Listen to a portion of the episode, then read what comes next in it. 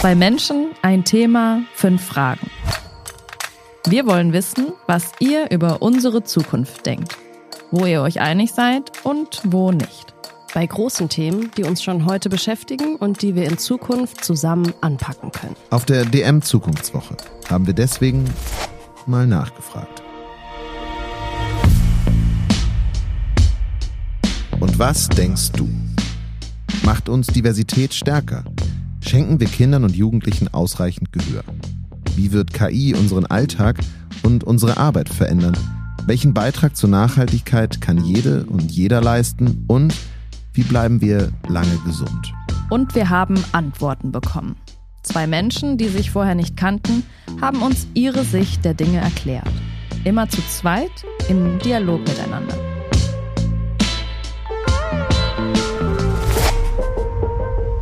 In dieser Folge Heidrun und Jan.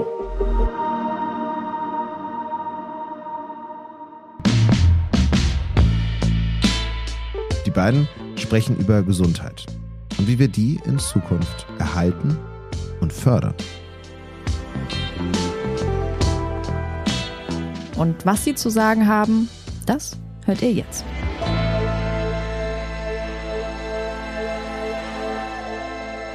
Also ich bin Heidrun, ich bin sechzig Jahre alt, bin jetzt seit neuestem Oma. Das ist was ganz Tolles, habe ich festgestellt. Sehr schön.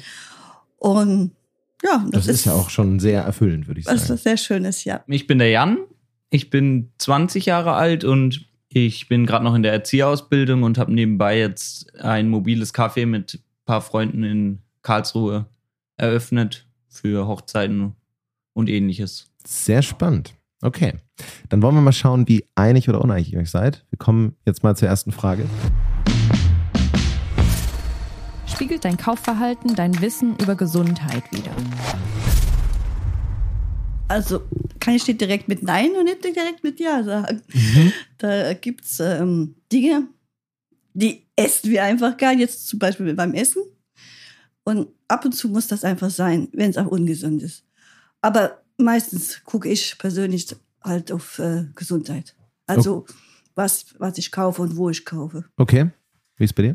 Ich wurde tatsächlich da in meiner Kindheit ziemlich geprägt. Meine Eltern haben da sehr drauf geachtet. Dementsprechend habe ich das teilweise mitgenommen. Aber manchmal überkommt es mich dann auch und ich, ich sehe davon ab und kaufe einfach, was ich mhm. gerade will. Der größte Faktor bei den meisten Leuten war immer äh, Zucker. Ist das bei euch auch dann das Thema quasi, wo ihr konträr handelt zu? Also da gucke ich schon drauf. Aber es, wie gesagt, es gibt Dinge, die einfach mal ab, aber nicht regelmäßig, also ab und zu mal dabei sind. Also äh, Na gut, ja. Also wir haben zweimal ein Jein, kann ja, man ja. fast ja. sagen. Ja, ja. Okay, ist ja auch einig. Die zweite Frage. Nutzt du Angebote zu individueller Beratung bei Gesundheitsanliegen?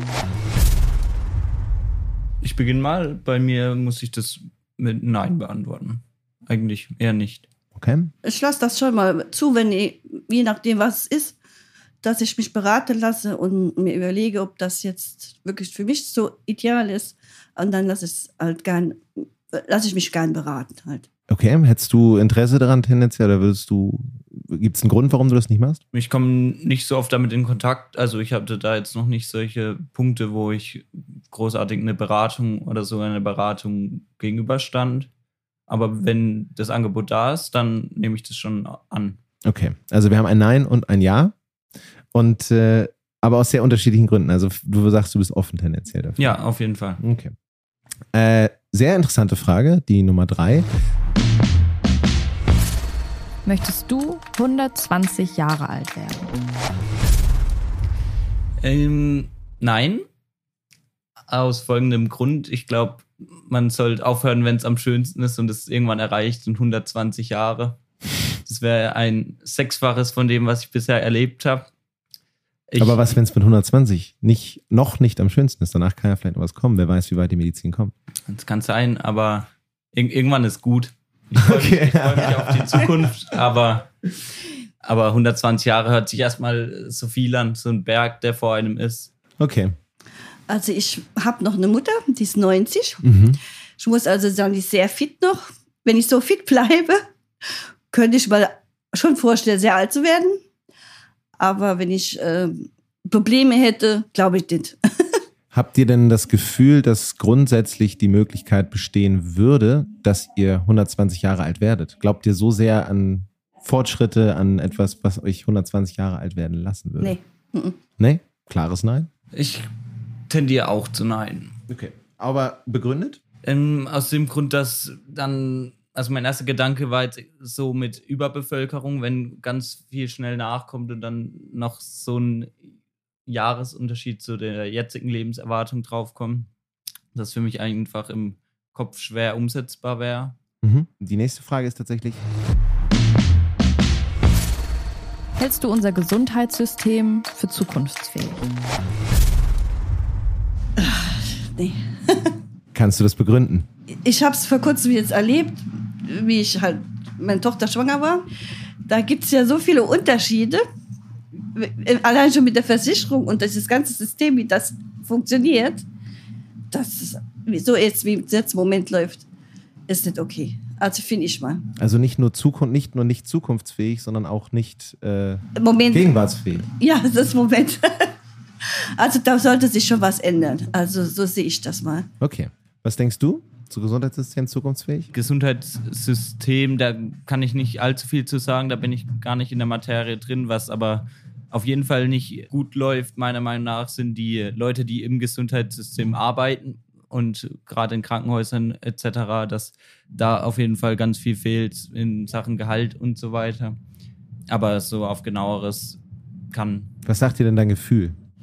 Ich muss da wirklich passen. Ich hab, okay. hab mir da also eine diplomatische Antwort und ein Nein. Ja, also ich, ich komme vom Land zum Beispiel.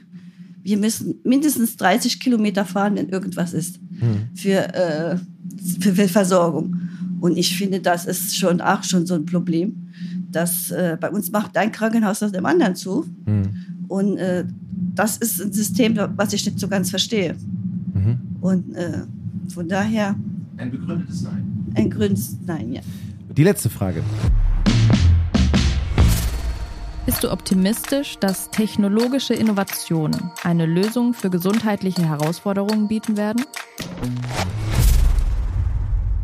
Ähm, also ich gehe schon stark davon aus. Ich hatte es gerade letztens mit jemandem drüber, wie faszinierend es auch ist, wenn man vergleicht, was... was für einen technologischen Fortschritt in allen Bereichen wir mhm. im, Vergleich, im Vergleich zu vor zwanzig Jahren hatten.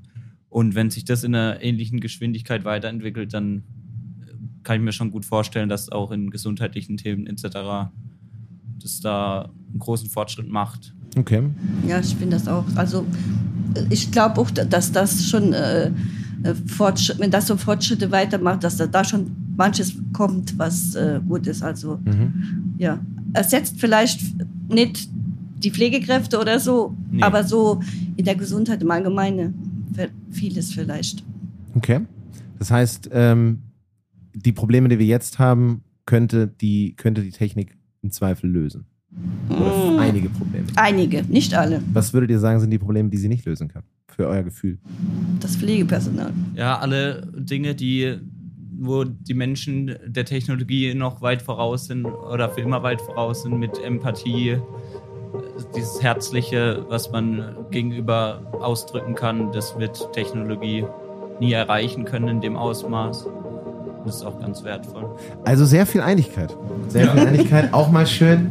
Ähm, ich danke euch sehr fürs Mitmachen. Es hat Spaß gemacht und ähm, ich bin äh, dankbar für eure Offenheit. Gerne. Gerne.